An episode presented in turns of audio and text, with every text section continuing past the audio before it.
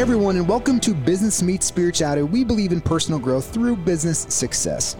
This week we have a free episode for you from our Thrive Everyday course, which we designed to help guide you in how to succeed in times of uncertainty, transition, or stress. In this part of the course, I talk about how to become the leader you aspire to be. There are a total of eight sessions of Thrive every day. So if you want to get the course materials and watch each pre recorded session on your own time, register for free at adamhergenrother.com forward slash thrive and enjoy the show. Hello, everybody, and thank you so much for having me today. I'm super excited to jump in and talk about how do you thrive every day, right? How do we? Uh, I know this this conference is all about inspiring and leading ourselves, and really um, tapping into that leader that's within all of us. And ever, I'll tell you one thing that is is instrumental in my life is all the people who have supported me from an operations standpoint uh, and everything that we've always done. Hence why Hallie and I, uh, my chief of staff, had wrote the book, The Founder and the Force Multiplier, about the special relationship um, between a, an EA, chief of staff, support network, um, and their executive and their leader or their manager, and just that dynamic relationship. And that doesn't stop at, at any level. And support is such an important part for an entrepreneur, for a leader, uh, and for ourselves. So I just wanted to thank you for all that you do. A lot of times, um, people that are handling the operational side of the business do not get the credit as the, the, the front runner or the front face does. But I just want to say I recognize that in all of you of all that you do. Uh, so thank you. It's been instrumental in my life, and and I certainly would not be here. I I, I always say that I am really good about like half of a thing, and then everybody else is really good at ninety nine point five percent everything else. I want to just explain a little bit uh, about me. Um, I am the founder and CEO of Hergenrother Realty Group, which we were we were number um, the top five, I think, this year at the end of this year for all real estate teams in the in the country. BlackRock Construction, which is has multiple arms to it. It's got an investment arm. It's got a residential production luxury style. It's got healthcare campus stuff uh, arm to it as well, predominantly in Vermont there, though we are expanding BlackRock out to our locations throughout the U.S. over the next five or so years. Adam Hergenrother Coaching. Um, some of you may or may not be familiar with that uh, for, for what we do there. It's really using our fulfillment fund, which we'll get into a little bit later. Um, and really, really where I love to do it. I love, I think business is nothing but this conduit for our personal growth, which we'll get into in a few minutes. I own three different market centers in Vermont, Maryland, Massachusetts. A market center host um, the, the, brokerages. It's basically a brokerage office in Vermont, Maryland, Massachusetts. Um, as I mentioned before, Hallie and I are, are, extremely passionate about the founder and force multiplier relationship. Again, the supporting relationship, the person behind the scene relationship, however you want to describe them um, and then how they make somebody else's life easier. And, and, I certainly wouldn't be am today without Hallie and without the support that I have from everybody there. So your roles are so critically uh, are, are so important to anybody and all that we're doing. And today, though, what I'm really going to jump into as we talk about this is how you see yourself as a leader and how you inspire yourself to lead others from any position that you hold. So I can't wait to jump into that today. Uh, we also hold a full year long immersion course called Project You. It's it's really my baby. Um, it's uh, 25 people that we take uh, at a time. We don't go over 25, and it's a year long course because we literally it's Project You because the whole year is dedicated to changing you from your health and wellness to spirituality to business and slash wealth into leadership and relationships.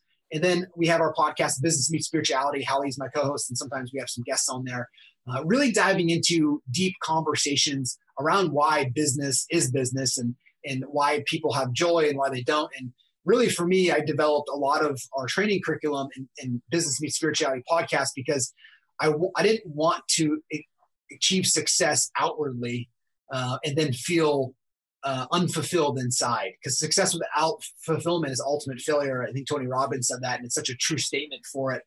But I didn't want to live in a cave, and I didn't, you know, and and and just like be in a meditation state. And I wanted to grow a business, so I we started the conversation about how do you bridge the gap between both of them and using business for this. My first priority is to my wife and to my family, my three wonderful kids, which are amazing. And from the onset of of my day, my orientation is around that I'm a spiritual being having a, a minor physical experience you know the earth's been around for 4.5 billion years you're here around for 100 120 right i don't know how many years we'll be here for but it's just a blink of time. It's like opening up a book that's a billion you know a billion pages long and reading one word and thinking you know what's going on. So it's always a good reminder to myself that we're just here for such a short period of time. There's problems there's events. I understand that. We'll get through them. And at the end of the day enjoy what is unfolding. Enjoy the reality. Doesn't mean be happy about all of it but you can still enjoy the reality of that. So that's kind of my orientation in my life is that i'm a spiritual being that's in this body having this just really cool experience and cool experience doesn't mean it's always great. I understand that losing money feels different than making money, um, but it's still all experiences for them. So that's a little bit about me. Uh, most importantly, I didn't, I wasn't born like successful. In fact, I was um, up until about I was 16 years or so uh, of age. I was about 100 pounds overweight, uh, and I was failing classes. I was um, you know, doing drugs. I was really that role model student that you kind of wanted your kid to hang out with, and and at all. Like nobody, people would literally keep their kids away from me. and so one day I came home and I just said, you know, my life is not going to be around this. It's not going to be about this. And at the time, I couldn't say it like I can now. I had no idea what I was going to do. Uh, I didn't know what my life was going to turn out to be. I didn't know what was there. I just knew in that moment I was no longer going to live insecure. I was no longer going to live somebody else's life. And I was no longer going to just pretend that life would get better um, without taking action, which is why I'm so excited to talk about how you thrive every day today with you all. Um, and so I went, you know, in, in 16, I lost 100 pounds within a year. I transitioned the people that I was hanging out with, and I started getting into sports, which is why physicality is so important to me because it really helped provide structure, discipline, and a new level of thinking uh, in my life. And that kind of transition theme. There's one more important thing that I'll mention to you, just so you um, hopefully just devalue myself here a little bit um, on this is that I uh, when I was about 27 years old or so, I had this this income number that I once I hit it, like it'd been there since college. Like basically, I was taught the same thing. Like if you make money and you know you keep progression in your life, this linear progression in your life, whether that's you go to school, you go to college, you go to college, you get a job, you get a house, you wipe your fence, you get a dog, you get a partner, and you just you then you have you have this, and you and you, you keep going up, and every time you do, you're supposed to hit this next phase of joy.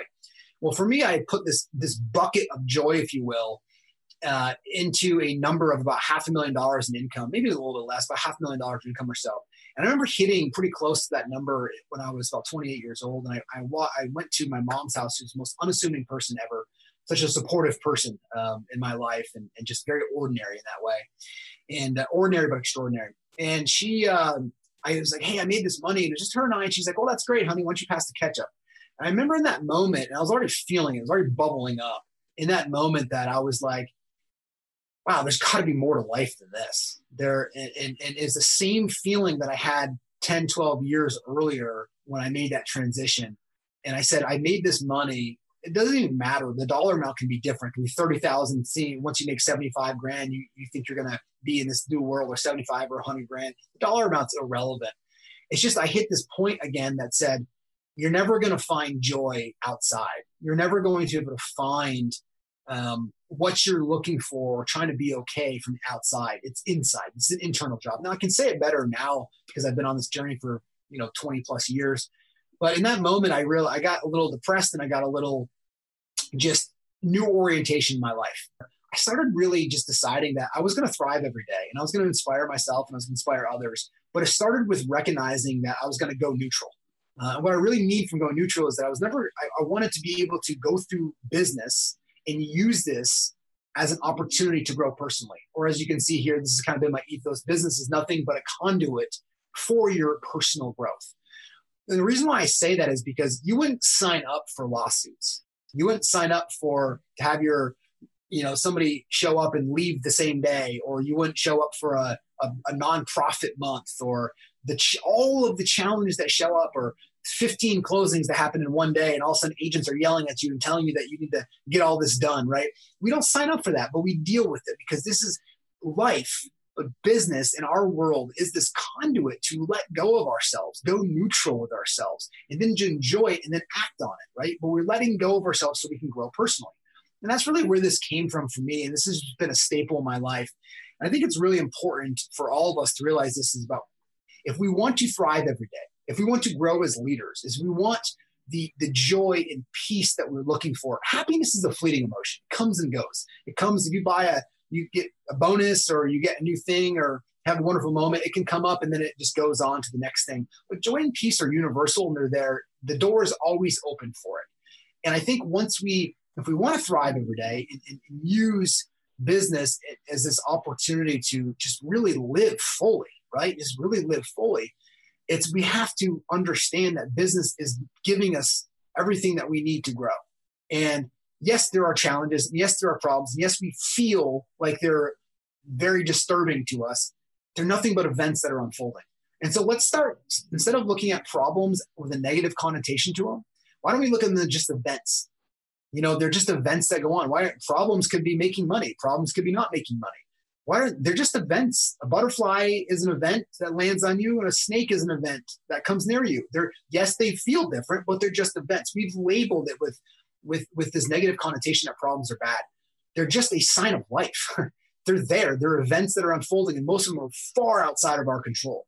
So for us to get attached to these emotions that come from these problems pulls us out of the ability to go neutral or to be able to enjoy everything that's showing up in our way. There's four words that live by my side and have for um, a little while now, which is need nothing and enjoy everything.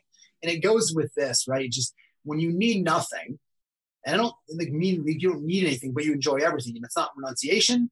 You're not searching for personal gain from a lot of things, but you're contributing to it. It's a way to be able to go neutral with these things. And so when you think about it, you're able to use business as this opportunity. So next time you walk into your profession, into your home office, into your office, depending on how people are doing this, ask yourself the question is how can business serve me? Meaning, how can the events that are about to unfold allow me to grow, allow me to thrive? And so that I'm not so worn out by the end of the day that my family or partners or friends gets what's left over, that my business gets all of me and my friends and family get all of me. And that starts from you going neutral and really an understanding that you, you don't need anything, but you can enjoy everything. So let's just move a little bit more into the tactical side of, of how we do this, right? We are right after the new year. Um, we're in the, still in January, and most of us have goals or new resolutions or a, a fresh start. It is a day, or some of you may be thinking, like, how am I going to do another year of this, right? I thought it was fascinating that we had a interesting conversation the first couple of weeks of January where a lot of leaders and, and, and from operational leaders to leaders who are leading organizations where they're like, you know, we had such great years and it was very challenging, but like, how can I do this again? And I think that's just overwhelming fear. Fear is just nothing. Remember that fear is an imaginated state. It's like you and your four or five year old imagines that there's a there's a monster in their closet. You know that there's not a monster in there, but to them it seems really real. Well, we as adults do the same thing with psychological fear. Like it's the fear of like something going to happen or it's not going to happen or what happens if this goes. And it just pulls us out of our current state and starts to imagining all the things that go wrong, which you all know that 99% of the time, that doesn't go wrong anyways, or it's a slight variation of that. I always joke with people that if you're ever in a real fearful situation, like primal fear, like a bear is chasing you, I promise you, you don't, your mind doesn't go, huh, I wonder what's going to happen if the bear gets me. you just run or, or attack and you don't think any of that. So in a real fear situation, and you're actually the 1% that you actually need fear to, to work on your side, I promise you there's going to be no psychological fear associated with that. Um, as if anybody's ever been in that situation before. So uh, again, that psychological fear of, of just what could go wrong. So let let that just be, let it go, and let's focus on our on, on what we have our hands. So we're coming into January. we are in January, and we're coming out of it what are we going to do with our resolutions? And as I said up here, results are not resolutions, right? So a, re- a resolution is a decision or an intention that we're making about an orientation of our lives. And I love the theme of this year's conference is that it's inspiring and leading ourselves. And we'll get into self leadership in a little bit. But so, what is your intention for you? How are you going to show up? I remember um, during the holiday break, I was I, I got some, you know, a couple emails like we all probably did that kind of started disturbing me and they started pulling me out of this wonderful state that I was in to negativity. My, my wife pulled up with our kids and we're about to go swimming. And I remember I turned over and I looked at my youngest daughter and who was getting out of her car. and She just waves to me with such innocence. And I said, Adam, what do you want your life to be about? What's the orientation of your life? Are you going to allow this event that unfolded to take you out of the moment of being with your with your family or with your partner, with your business folks, your clients, or any of that? And I just made that decision right there as an intent that no, I wasn't. And so I just did. I just made the decision, right? Just like if you want to quit smoking cigarettes, you just make the decision, you stop smoking cigarettes. It's the same thing. So, um, really, what is your decision your orientation around that's going to be? Approximately 80% of resolutions fail by the second week of February. What are your decisions that you're going to make? And when you're thinking about deciding or intending to do something, are you going to do it? You know, I'd rather people think of a, of a smaller, simpler goal that they're going to have that they can actually uphold to. And so as you're as you're listening over the over the next you know seven or eight hours of me talking today, I'm just kidding, talking for an hour. Um, then what is it? What is your intention here? What do you what do you really want out of this year? I don't you want in terms of like material things. That's fine. Let's put that aside for a second though, because this this conference, this message is about resonating with you about being a leader and inspiring yourself. That's inner work. That's not outer work. That's not an outer thing. The thrive or the this inspiring or the inspiration enthusiasm is inside. That's an inside job. So what is that orientation going to be about in your life? Results are not resolutions right? So thinking about what action you need to take because thinking plus action will equal a result. So what action do you need to take what does that need to look like what do you must change in order for this to to take hold one of the things that i love teaching my organization and, and our employees and our agents is that I don't ever want somebody to be healthy or wealthy for a day or for a week. I want you to create habits that are going to support you for life. And so when you're thinking about your habits or goals that you've made for January, what are those habits that you can be sustained for life? And so, for instance, if it's physicality, maybe you don't go out and run seven marathons in the next three months, or that you're going to work out eight times in the next five days maybe just say, I'm going to eat two desserts a week, right? And that's it. And you just start working on that. Then you add another layer, add another layer, right? So a lot of us, and I love using this slide as a reference for when I teach Quantum Leap to kids. Quantum Leap is just a, is a course for high school students predominantly or young adults on terms of orienting their life. Um, and one of the questions I always like to ask is like, whose life are you living and how do you know? And most people go, I'm living my life. And I say, really? How do you know you're living your life? How do you know you're living your life? And I think a lot of people, when you stop to think about this for a few minutes, you can resonate well with like, whose life are you really living? Because most of us, and I'm not saying you, but most of us, what we do is we ingest other people's answers because they're safe, because they're status quo, or that they're not going to rock the boat. And so when I ask the question of whose life are you living based on the goals that you've set, right? You're setting goals in January. They're your goals. They don't have to be anybody else. You can model after anybody else, but it's your life that you're living. And so instead of just ingesting other people's answers because they are safe or because they're comfortable or because you like to go there or because you don't want to rock something, that's not that's not living your life. So if you're talking about an enthusiasm so you wake up early just to get going because you're so excited for life because it's just you just so joyful for what you're doing. That's living your life. That's matching your nature with nature right? And so each decision is going to define your life. These decisions that we have in our in our lives are um, you know it's funny about decisions. And one of the things where i was going with the quantum leap thing is that i, I always like to start off with with with any individual but especially high school students or, or, or college students is that nobody teaches you how to make decisions. And it's there's not a class or a curriculum of decision making 101. So then we just buy into the fact that we're good at making decisions.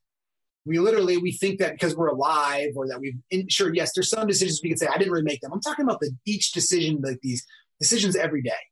You know, like that I gave that example earlier. I looked at my daughter and I said that's a decision. Like, do I want to allow this event to take me away from this moment? That's a decision.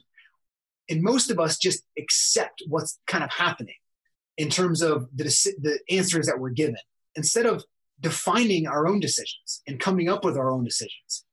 And that may go against the status quo, may go against the norm, and that may go against that little voice inside your head. Yes, everybody has it. It's, it's not you, I promise. It's just a little voice. It's like a computer. If you turned on Alexa and started singing, you wouldn't say that's you. And if you just put that in your head, that's exactly what it is. So understand you're never the voice. It's just in there and everyone has it and talks to everybody. It tries to define decisions for you. I get it. But this is why I don't want you to listen to that. It's why I want you to start defining your own decisions. As you start to make your own decisions, you can start to define your life. And I just want you to just take stock into maybe what decisions you've just accepted that really weren't yours, right? That maybe really weren't yours. A friend of mine makes the um, he he gives a great analogy about this. He said one day I was at dinner with my with my family, and I look over at my dad, and uh, or or I I I he's at his he's at dinner, and he looks down, and he realizes he's biting his nails. He's like, "Wow, when did I just start biting my nails?" And he looked over, and his dad was biting his nails, and he realized in that moment, like, "Wow, how many answers have I just, or how many things have I just accepted and just start doing without even me knowing it, without decisions?" So be very clear on your decisions. And that's going to start with self leadership. Remember, self leadership will always, always, always, always precede leadership. You can never lead anybody until you're leading yourself. Well, let me rephrase that. You can lead people, but it's a false lead. Or if you do it too long, you'll you'll wipe yourself out. And some of you, because you're in, in such a, an amazing supporting position, may have found yourself in that where you're taking care of everybody else, but you're not taking care of yourself. And you may feel guilty around that. You may feel that it's it's you need to take care of everybody else before you can take care of yourself. There's a whole bunch of emotions that go around with that. That's a story, by the way. that is a story you're telling yourself that you've adopted in that you're listening to. The mind says you should take care of everybody else before you can take care of yourself, right? Well, that's again, that's why I talk about decisions that you're ingesting that story, and you're listening to it, and you're repeating the actions from that. Let's break that cycle and start going, I can take care of everybody else but I'm going to take care of myself first so I can take care of everybody else better. I know it's such an old adage and nobody flies anymore, but when you get on a plane, it says make sure you put your oxygen mask on for everybody else's. It's this, it's, it's just the principle though. You have to be able to lead yourself in a way so you can lead others. Otherwise, if you don't, you'll get burnt out or it becomes false. So make sure that you're really focused this year on self leadership. Just take one thing in this one moment right now and write it down that you're going to lead yourself first with. Maybe that's getting up 15 minutes early to have your time. I mean, you need your time. Maybe it's during the day, you're going to block off time to meditate or journal or eat or just to have time to listen to music or do some handstands. I don't know, whatever it is that makes you, you want to knit. I don't just enjoy it. My point is write down one thing right now that you're going to take action on, that you're going to start leading yourself first. Because I promise you, self leadership precedes leadership. You know, this really hammered home with me when I, you know, I don't know, maybe 10 years or so ago when when I read a uh, an article about Tim Cook, and this is when Tim Cook first kind of got introduced into Apple and Steve Jobs um, was still there, so maybe it was more than 10 years ago. And uh, and and basically he said, I get up at 3:30 every morning so I can work on myself first. I'm paraphrasing it, so I can work myself first so I can be the best version to show up and support Apple.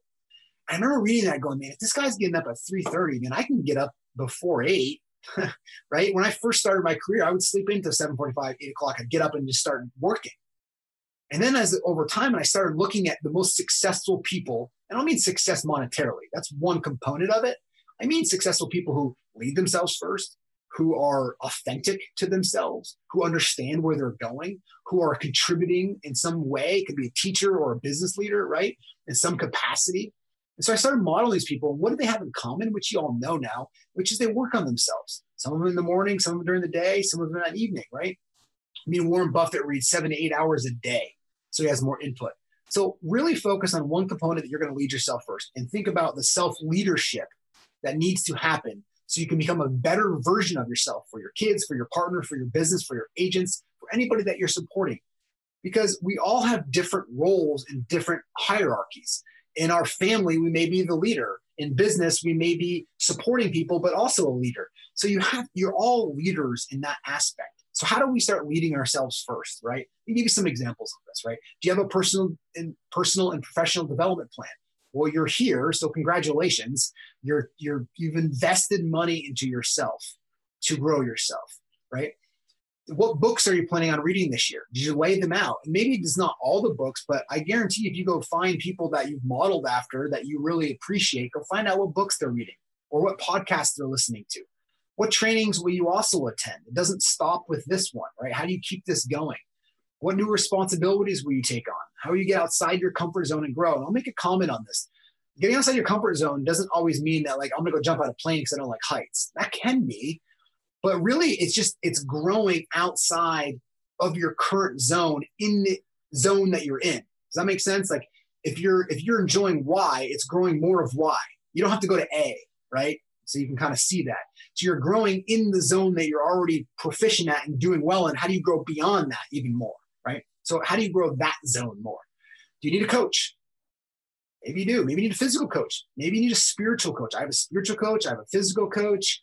I have business coaches. I have mentors. I have books that I constantly go back to when things get tough, right? So who do you need in your life to support you? Maybe it's just look around the room. Maybe it's one of the individuals here that you that you can partner up with as an accountability factor. I'm sure they would love to partner with you on this. Are you planning on teaching others? Because if you take information in, even this this presentation that I'm giving you guys, Think about one thing you're going to take home and teach to your family, and one thing you're going to teach to your coworkers, because that becomes a powerful place. If you're taking information as if you're going to teach it, you're going to retain it differently. You're going to see the information differently. You're going to you're going to listen to it a little bit differently, so that you can not only apply it in your own life, but then you're applying it in your own life to be able to teach it to others. Are you living, you know, your truth in alignment with your goals? There's a lot of conversations around authenticity and living your true life, which really again is all the things that we're talking about here today but there's a natural pull and we all may feel that pull to live more authentically. But then there's like something that stops us and that's called our mind right? So what are your daily success habits right? And what are your daily success habits? And we're going to jump into that in a second but what are how do you lead yourself first? So here's some examples. I want you to make sure that by now you've written at least one thing down that you're going to lead yourself first with. And we'll kind of jump over into what does what does your daily success habits look like?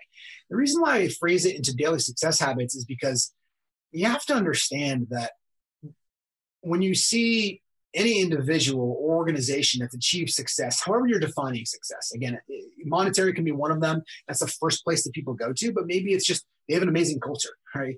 Or maybe they have an amazing leader who's very authentic and he makes, you know, 50 grand a year, right? Or, or he's giving all his money away. Just, there's no money to it, but however you define it if you look at daily success habits, these are the models or these are the, the, the formulas that people follow, right? And organizations, by the way, follow. So I want you to see this as success habits for you for self leadership. And then I want to see success habits as an organization. Of course, they don't all apply to your organization, but habits leak into other people's lives and they leak into the business tone. They start, there's a flow to your business. And the more habitual you are about creating really good habits, the, the bigger the results will be in your life, right? It's like the results that you get in life are going to be a direct correlation to your daily habits. When you see successful organizations or somebody that has lost a bunch of weight or completed a bunch of Ironmans or whatever it is that makes sense um, that you're kind of referencing in your mind right now, those individuals, it wasn't one thing. It was a whole slew of things that they just did every day. And you can't stress that enough. That's why I go back to self leadership precedes leadership, which means you're doing these success habits every day. You have to carve out time for you, folks. You. It's not selfish. It's I actually think it's selfish to not carve out time for you. And you may go, well, what does that mean? Because you're not advancing yourself to the level that you could to help and support other people more. You're missing components of it. So just no more, no more of that. So, what are some of our success habits, right? Extreme time management, daily exercise routine. And exercise can be walking, it can be getting up and doing five push ups, start somewhere. It can be some sort of form of meditation, gratitude journal. Start by writing five things that you're grateful for. Fueling your body with healthy foods, some sort of prayer, getting enough sleep is key, right? Read, get creative, get uncomfortable with what you're doing. But these are just some examples of this. But by now, you better have something that you're doing each day that you're committed to and, and, and that you're doing this daily. And extreme time management is really, really important for all of us for success habits because we all have 24 hours in a day and time is not our cheat. So why do people accomplish more within 24 hours? It's because they know what they're doing. And most importantly, they know what they're saying no to. When you know what you can say no to, and I, I bet most of you that are listening to this right now have a problem saying yes to too many things. And a lot of it is because you say yes to things because you don't want to let anybody down. I get why you're doing it. The intention is pure. The problem with that is it's taking away from the key things that are going to grow you or grow the organization in ways you need to. So just like the day before you're going on a vacation, when you get to say no to everybody because you have a badge that says I'm going on vacation, so it's giving you permission to say no to things that you normally say no to.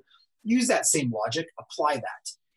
Warren Buffett is just famous for saying, you know, I'm much more proud of our organization for the 99 things that we said no to to the one thing we said yes to. And that becomes a an invaluable lesson for all of us. It's hard to put in play, but it's a valuable lesson for all of us. Okay. So working on ourselves, leading ourselves, and creating extreme time management and through our daily success habits also requires us to have recovery time. The way I like to look at this, and this is so true for all of you, is that you can't be half in and half out. What I mean by this is you can't be, okay, I'm going to go home, but really I'm going home to check my phone email. or I'm going to go to the office, but really I'm at the office and I'm now talking to my family uh, from there. It's like when you be, like I said, and you can see the answers in the slide, be fully engaged or be strategically disengaged. I say strategically, that means like taking your phone and putting it somewhere, right? I still have to, I still come home and put my phone upstairs. Doesn't mean that there's something going on, I won't, I won't deal with it, but it means that I'm going to be strategically disengaged. It also means you can be strategically disengaged at the office. there's such a or at your home office, right? What does strategically disengage mean? Regular breaks, go for walks. I have a treadmill that I just bought for my office so that I can take 10 minutes if I need to and just walk. It's one of those ones that goes underneath your desk, right? Or sometimes I'll take a call by walking or listen to music while I'm going outside. Meditate. I for me, I meditate in the middle of the day. So from like 11:30 to 1 is off time. It's strategically disengaged for me every day, Monday through Thursday, 11:30 to 1 is just off. There's no appointments that go in there. It's just time for me. I may choose to work. I may choose to not work. I, I always meditate for at least 20 minutes and I always eat healthy foods during that time. It's just in my calendar. That's that time management. And I'm fully engaged up until that point. I work in very tight bursts. I'm staying fully engaged and then I strategically disengage from that, right?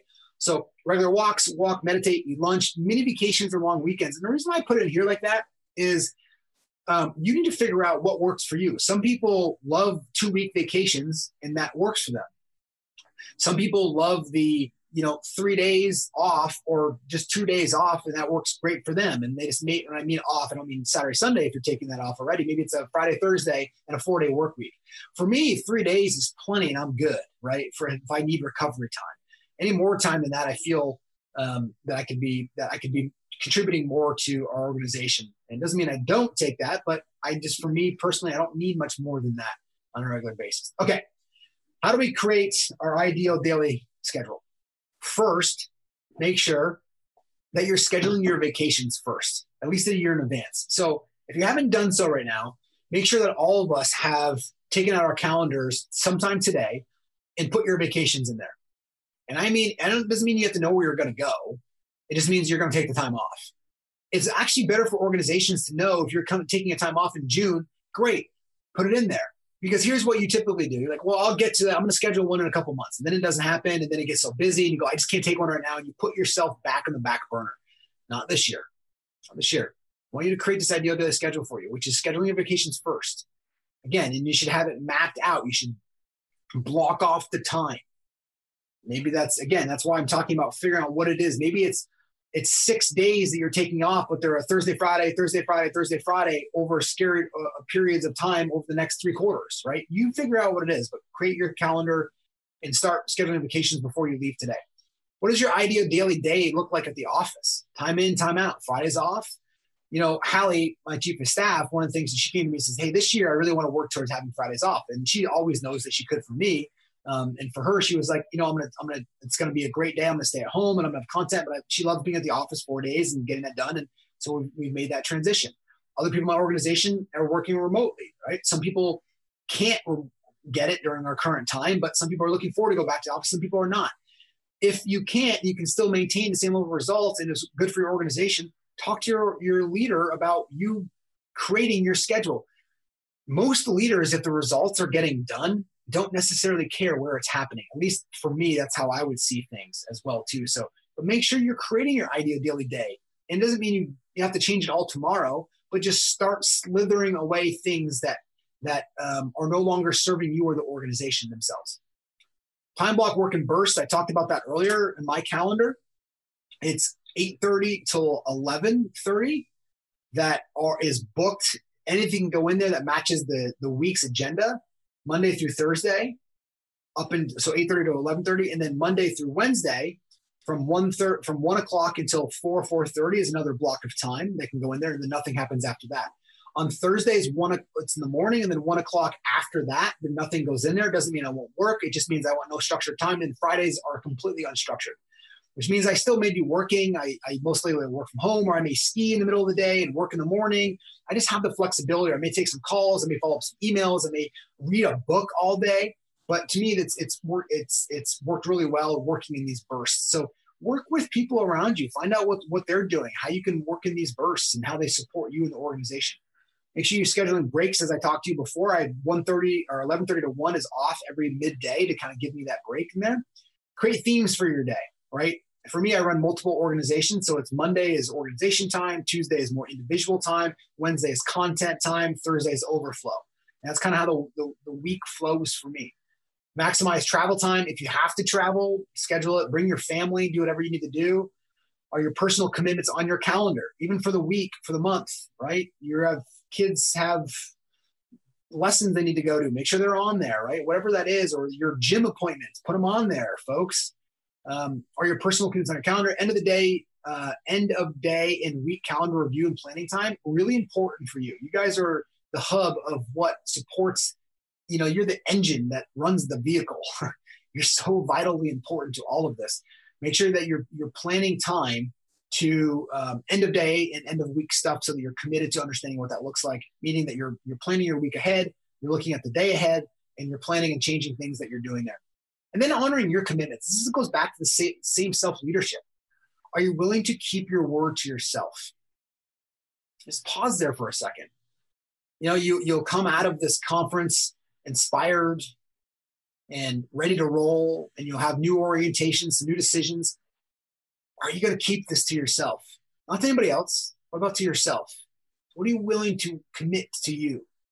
Don't break the chain or don't break a truth to you. Hold your commitments, honor your commitments. So choose them wisely. Choose your commitments wisely. Again, as you honor your commitments to yourself each day, you will achieve the goal you set out. If you want to run a marathon and you have a plan that you need to allocate an hour each day to exercise and you hold that, you will run a marathon. It's not magic, it's the principles of holding actions accountable, right? So just make sure that you're really paying attention to honoring your commitments as much as you absolutely can. That becomes critical um, for anything that you're doing because as you want to develop more self leadership and more enthusiasm and joy in your life of really getting that out there, it's going to come down to that. So, leading ourselves, um, is really based on four components. And this is what Project U is based on as well, too. It's the four quarters, health, wellness, wealth, spirituality, and leadership relationships um, is our fulfillment formula. And that's why it's a year more immersion course. So maybe, you know, you kind of can rate yourself on a scale of one to 10 in any of these, right? And then begin working on the category that you want to the most. It may not be the lowest. Maybe there's a four in there and there's a one that's a six and you really want to work on the six. Go work on the six. But what I want you to do is just to kind of take an inventory where you're at on your fulfillment formula. Where are you at in health and wellness? And again, I don't, health means different to everything. To me, I just want to have enthusiasm and a ton of energy to be able to live fully, to be able to do and handle and experience life. Wellness is I want to be able to hike mountains and skin. I, I love having a blue collar body and I love to work it. So to me, that that's what it means for me. It's eating healthy, good foods. I'm 85% plant based, right? I just that's to me. It Doesn't mean to anybody else, but just find out what health and wellness means to you. Define it. Stop. Remember, we talked about decisions. Stop accepting other people's answers because they made sense to you from before. You can break the chain if you want to, if it's not serving you or your family or company. Wealth. And we could spend four days on this topic, but let me just give you this one concept for wealth. Wealth is not money. Money is a tool in your life. That's it. Money will never bring you joy. You still may think it will, but I will tell you that most of you are probably making more money than you did when you were 15 and 16. And you're still not having that joy that you thought you were going to get from some experience of having some sort of money. Money is a tool in your life, and it's wonderful. It's awesome. There's great things. It's it's perfect. It exaggerates you. It doesn't change you. It just exaggerates who you naturally are. So if you didn't have money, maybe you were sucking up the people, then all of a sudden you're going to be, and you're really an asshole, you're going to be an asshole. If you're a great carer, giver, and you get money, then you're just going to be an exaggeration of giving. Wealth is a completely different component. It's a state of mind. It's a, it's a wealth is the net worth, how much money you not necessarily you make, how much you can save and, and put into investments and grow. So health and wellness, wealth, just take away that money is not a money is just nothing but a tool in your life. I drive that home with my kids. It's that money is just a tool. That's all. Just like your car, right? It's just a tool, right? Spirituality, personal growth. And for me, spirituality is not a religion. Well, it certainly can be for you if that makes sense. But spirituality just means that there's something more than me. That there's a reason. There's that the that the DNA that created humans created everything, right? That life form that created all this. And there's a purpose way beyond what we can, you know, conjure up in our minds that only knows what we've read or experienced or heard from others. Spirituality is, is that there's something larger than me. I don't need to make life about me can make it about whatever, something else, your family or something else. You need to make it about you, right? Uh, and then you go deep on that. Then it's about releasing and it's about need nothing and enjoy everything. If you come to understand those four words and you get them, then email me because I would I would love to have that conversation of what need nothing and enjoy everything. And you fully get that. Um, I just want to look into your eyes. So spirituality, personal growth, leadership, and key relationships. Again, as leadership is about um, you know, it's self leadership first. It's the first thing we talk about. And you know what really leadership and key relationships is all about? And just in the short period of time that we have today, to talk about it. It's about letting go of the outcome. It's about letting go of the outcome. So, in as we as we enter into relationships, we're so caught up in thinking of doing something a certain way because you're so concerned about a certain outcome, or you're not you're afraid to have the tough business relationship conversations because you're afraid of an outcome. Well, if you let go of the outcome, you'll have the conversations. I promise you, you'll be further off. Whether it was meant to be that it wasn't going to work out some way in business or in personal, then you better know now, right? And just move on. And, and if somebody's trying to go, you help them pack in any way possible. So key relationships is about letting go. It's about surrender. And I don't mean surrender like you're going to be eaten by a tiger. I just mean you surrender to letting go of the outcome. Then you fight. You take action towards that. But that's our fulfillment formula. So rate yourself on a scale of one to 10 as I kind of discussed both of the, uh, all four of these. And then before you go today, just share with somebody else. What are the four that you're, which one that you're going to work on first? I don't want you to work on all four. I just want you to work on one of them. We have a wonderful tool that's free available to just for you guys. It's adamhergenrother.com forward slash future. Um, adamhergenrother.com forward slash future. And basically, this is our future self. And I've used this for the last decade of my life. And um, there's other people there that I know that have used the future self and, and, can explain it to you a little bit more detail for the time that we have. But basically, it's six categories of your life, and it orients your life and where you're going professionally, social, family, physical, financial, and spiritual.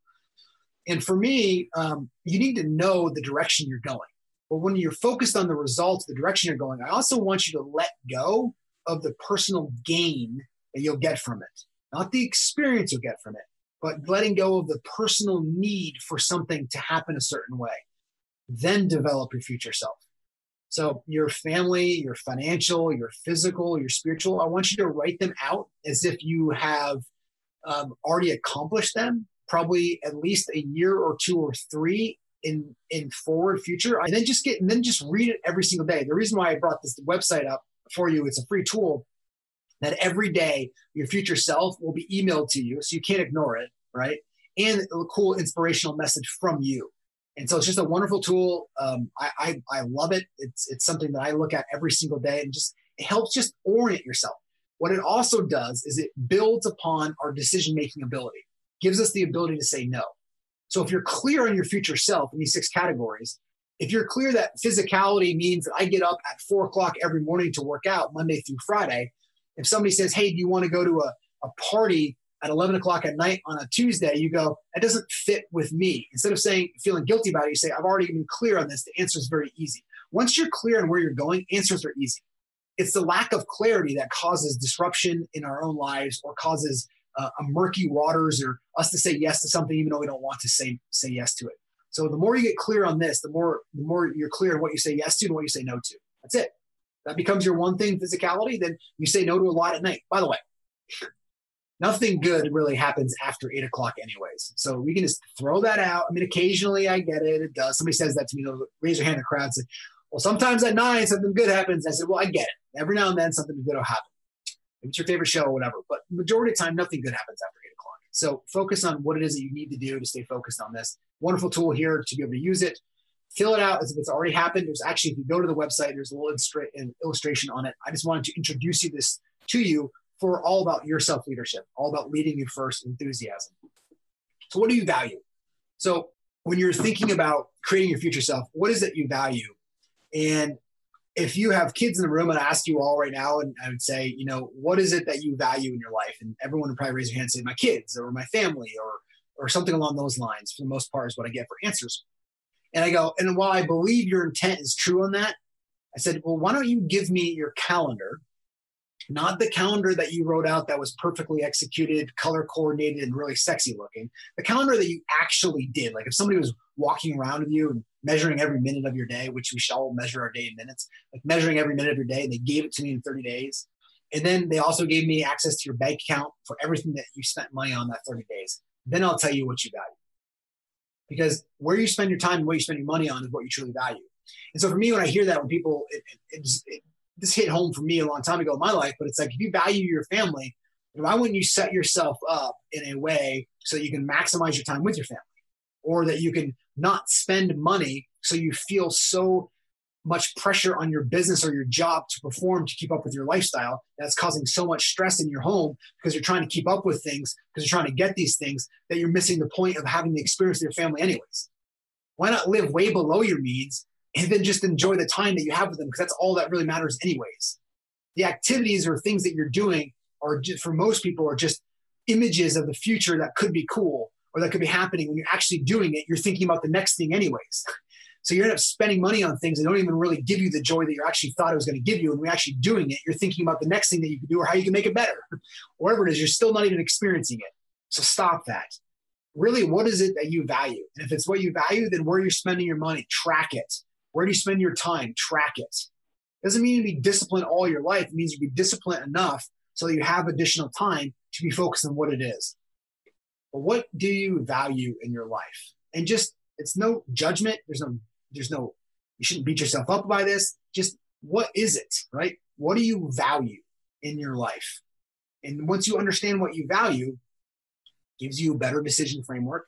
It gives you a better future self. It gives you a better orientation of your life and most importantly, gives you very good clarity on where you bring your family. You can see how all this builds on itself. This entire presentation is building on itself to give you the tools and the models to create self leadership and to thrive every day. So, what is freedom, by the way?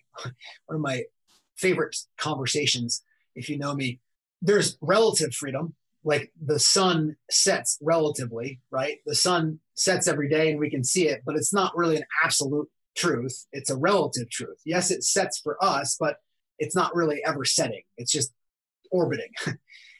There's relative freedom, which is financial freedom, like physical freedom, meaning I can kind of rock and run and do what I want with my kids or my partners or fa- friends. There's, you know, social freedom to be able to do what you kind of want to do in those things. Those are all relative freedoms because there's plenty of people that have all the money in the world and are miserable and they show us every day because they commit suicide or they're in drugs or in rehab and they whatever it is it's just it's it's all around us so those relative freedoms while they're awesome there's nothing wrong with any of them they don't work and what i mean by that is they don't work for the absolute freedom you're looking for you still think that your problems outside can be fixed that your problems inside can be fixed outside.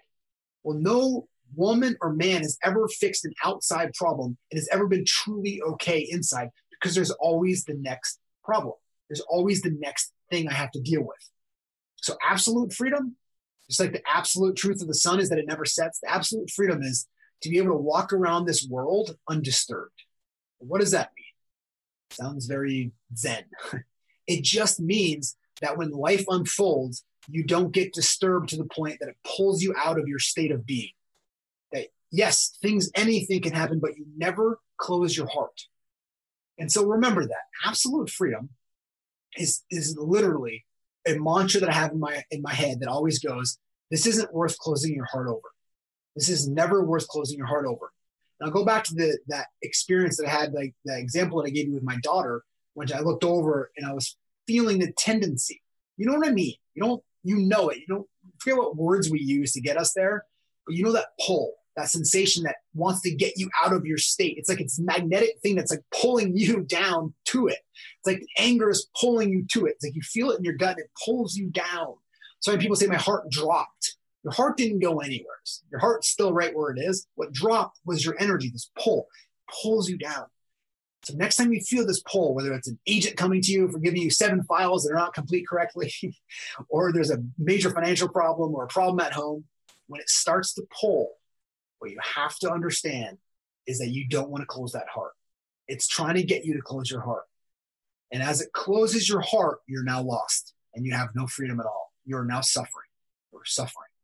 And that's the cause of all suffering is closing of the heart. I don't know how to open your heart. I'm not going to teach you how to open your heart at this stage. But what I can teach you is that you know how to not close your heart. Is it painful? Yeah, it is. But man, the liberation that comes from never closing your heart. I'm just pointing my heart. Like you can feel like sometimes you may feel like you just have hands inside there prying open. And you may have to sit there for 30 seconds or a minute or an hour if it trying to pull you down, but you resisting the ability to let it pull you or close your heart. And then what happens is it just goes away. An ignored guest will quickly leave. So that motion that just shows up there, part of the human experience, starts to go away because you choose never to close your heart. That's absolute freedom. That's why business is this conduit for personal growth. That's ultimately what it is. It's the absolute freedom that we're all looking for. When people talk about authenticity, you operate with authenticity from that place of never closing your heart. You can't operate from authenticity by closing your heart because then you're operating from anger or energy or, or lower energies or jealousy or frustration or irritation, right? Or any of those things. You're just, when you're pulled down, you're never in line or authentic with who you are because who you are is already established. The door is always there, it's always open. So, what is absolute freedom? Absolute freedom is walking through this world like a sojourner in the midst of the qualities of nature. You're just floating through. I mean floating like you're spiritual. You're still dealing with things. You're still dealing with your kids. You're still dealing with business problems. But you do it with a lightness. You're doing it with an open heart. And yes, it still may piss you off and your kids pulls all the stuff down there, but you don't have to become pissed off, right? You can go, well, that wasn't really cool. And you can have that consequence, you can have action. You still do all of that. But you remember spirituality, absolute freedom isn't about changing what you do or how you do it. It's changing what part of you is doing it. So you're no longer doing it from that lower state of those emotions that just pull you. And it's like this pull. It's like the example that I always give that people can easily resonate with is you know, if you made a decision to not eat dessert and it's in the morning you wake up, you're like, there it is on the counter. I'm not going to touch it. I'm doing so good. And then eight o'clock rolls around you know, you get home at five or all of a sudden five comes around. you're like, oh, there's a dessert. It's already starting to pull you. it does, doesn't it? It starts to pull you already. And you're like, I'm not going to do it. And then three hours later, it's been pulling on you so much and so much energy has gone to you trying to withstand that pull. And then all is next thing you know, you're just at the dessert. That's the pull that I refer to. I'm just giving it as a physical example. It happens with everything anger, jealousy, and all the preferred place that we go to that can pull. And so, yes, it's it's the absolute freedom is walking around knowing that I'm not going to be pulled in all these directions. It just at some point it'll just become like a you just be it just becomes like a little breeze. Just you feel it, you see it. It just it's no longer takes you over. That's self leadership at the core folks. Self leadership is that. When you get to that state, that's absolute freedom. So, how do you apply all of this into your life, right? I think a lot of people they look at life as like these boxes, right? They have a a learn box, a work box, and play box. And here's what I mean by it. They, they see these as defining moments of decades of their life. They first go to school from grade school to college or high school, and that's kind of your learning box. And people check the box like I've learned, I've done it, I've, I'm awesome, right? And they kind of just check the box and they kind of put it aside. And yeah, maybe they read a book here and there, maybe they take a course, they read some magazine, but there's no real purpose to it. There's not like it was for learning. And they go to work, right? And they like, I'm just going to work. And you know, these people that are like, I've only got seven more years left and I can retire, but my job's miserable, but I just need seven years to get that $2,000 a month to come in there, right? They're just, they check this box of like, when I'm done working, I'll finally play. Like when I'm done this stage of work, I'm going to play. And then when I'm finally playing, it's going to be like at 65 or whatever it is, but I may not have the money to do it, right? So it's like people see their lives in these decades of boxes. I learn, I work, and I play. But for me, when I woke up to all this, and I just said, I'm not going to live my life this way. I'm not. I'm not going to live this linear life. I'm going to live what I call and refer to as work life integration. Work's always going to be part of my life, right? Work's always going to be part of your life, whether it's working for a structured work or working in some other capacity as a grandmother or a grandfather, right? Learning is always going to be part of my life, and so is it playing. So every day, I look at my life as this linear progression, as a non linear progression, as a work life integration, where I'm going to learn every day, I'm going to work every day, and I'm going to play every day. It doesn't mean the owls are that the owls. could be owls. Doesn't mean the hours are equal. You may learn for 30 minutes, 15 minutes. You may also learn for three hours. Like I said on Friday, I may read a book or two. I mean, eight hours of learning. Then I'm going to work every day at some capacity, right? For most of the time, right? You may have some days off, but you get the point. You're you're learning, you're working every day, and I'm also going to play. I'm going to play every single day. It doesn't mean play like you're playing Barbie dolls with your kids or Nerf wars, which I do, and they're super fun. It could be playing, could be exercise one day. Exercise could be work one day. It depends on what you're doing.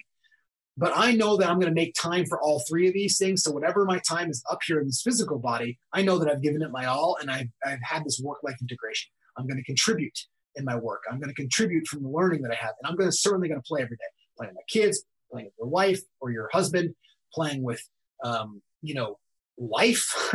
You're experiencing it, all of this. But stop looking at your life as linear progression and start looking at this totally different. This is you thriving every day. And thriving every day means that you learn, you work, and you play every day. Because you're at your best when you're working at some capacity. Again, right? You're at your best when you're learning at some capacity, right? You're at your best when you're playing at some capacity. Why not weave all of this into it, right? And some people, again, some people's play maybe work. I just want you to be very purposeful on this. So you actually are designing your life and not just ingesting the life that was given to you. This is what work life integration is and, and the benefits of work life integration to all this. It's learn, it's work, and it's play. And as we start really understanding those three components to it, we'll be able to integrate work into our lives. There is no separation from work to life anymore. So make sure you're incorporating all three of these things. This is how you thrive every day. This is how you lead every day. It's how you self leadership every day. All of this is so vitally important to you taking control of this next year of your life. This is the year that you will define your decisions by who it is and what you want to become by living a more authentic life for yourself. And I believe that the next generation of leaders are just as committed to their inner growth and their spiritual life as they are to spreadsheets, processes, bottom lines, you know, pie charts, all of that operationally stuff or leading stuff all of us need to go and understand that there's an outer world and there's an inner world. It's 200%, not 100%. First, concentrate on that 100% inner world. That is self leadership. You'll be thriving to attack the outer world. I don't mean attack in a negative way, like a like a T-Rex is attacking something, right? You're attacking it because you're filled with enthusiasm. Sometimes people ask me, say, well, if I'm just at this state where I'm just filled with love and ecstasy and, and, and joy, why would I get out of bed? Why would I do work or anything? it's that's your mind that's fine but what happens is you're just filled with this this this joy that's inside you that's just enthusiasm is bubbling up that you have to create it's just it's just you're doing it because there's nothing else to do it's like this when you expect something outside that turns you on that opens you up you get this feeling right that comes in like a like a wonderful month or a wonderful email or a wonderful conversation that you just had it turns you opens you up right? Life can all of this can open you up when you learn to have the integration to self leadership to living the absolute truth and the authentic nature of who you are. You'll be open. If you choose to never close your heart you'll thrive every day. You'll live every day and you'll be able to contribute to many more people beyond yourself in ways that you have no idea how you're doing it just by being open by walking into a store people will feel your radiance they'll feel that so we're all leaders in every aspect of our lives your agents will feel this. I'm not saying that life is supposed to be easy. It's not, right? I actually have this quote on my desk that says, Peace is does not mean to be in a place where there is no noise, no trouble, or hard work. It means to be in the midst of all of these things and still be calm in your heart. Let me just repeat that because it just summarizes what we talked about. Peace, it does not mean to be in a place where there is no noise, trouble, or hard work. It means to be in the midst of all of these things and still be calm in your heart. That is the absolute truth. That is what I refer to as being able to walk around in the midst of all of this. There's gonna life is not supposed to be easy. If it was, it wouldn't be like this. We're here to untangle ourselves. And how we do that is by going neutral. And then the four words that we kind of start off with, which is need nothing and enjoy everything. And that's about needing nothing from life, but enjoying everything that life presents itself to it. You don't seek out for experiences, they're already going to come to you. Life will unfold. Life is a great big dance, and she's always in the lead. So, what I want you to do, and what I want you to take away from this, as we know that life is one big dance, and she's always in the lead, enjoy the dance steps. Thank you for joining us today. Again, if you want to grab the full Thrive Everyday series, eight sessions like the one you just heard, plus course materials, go to adamhergenrother.com slash thrive.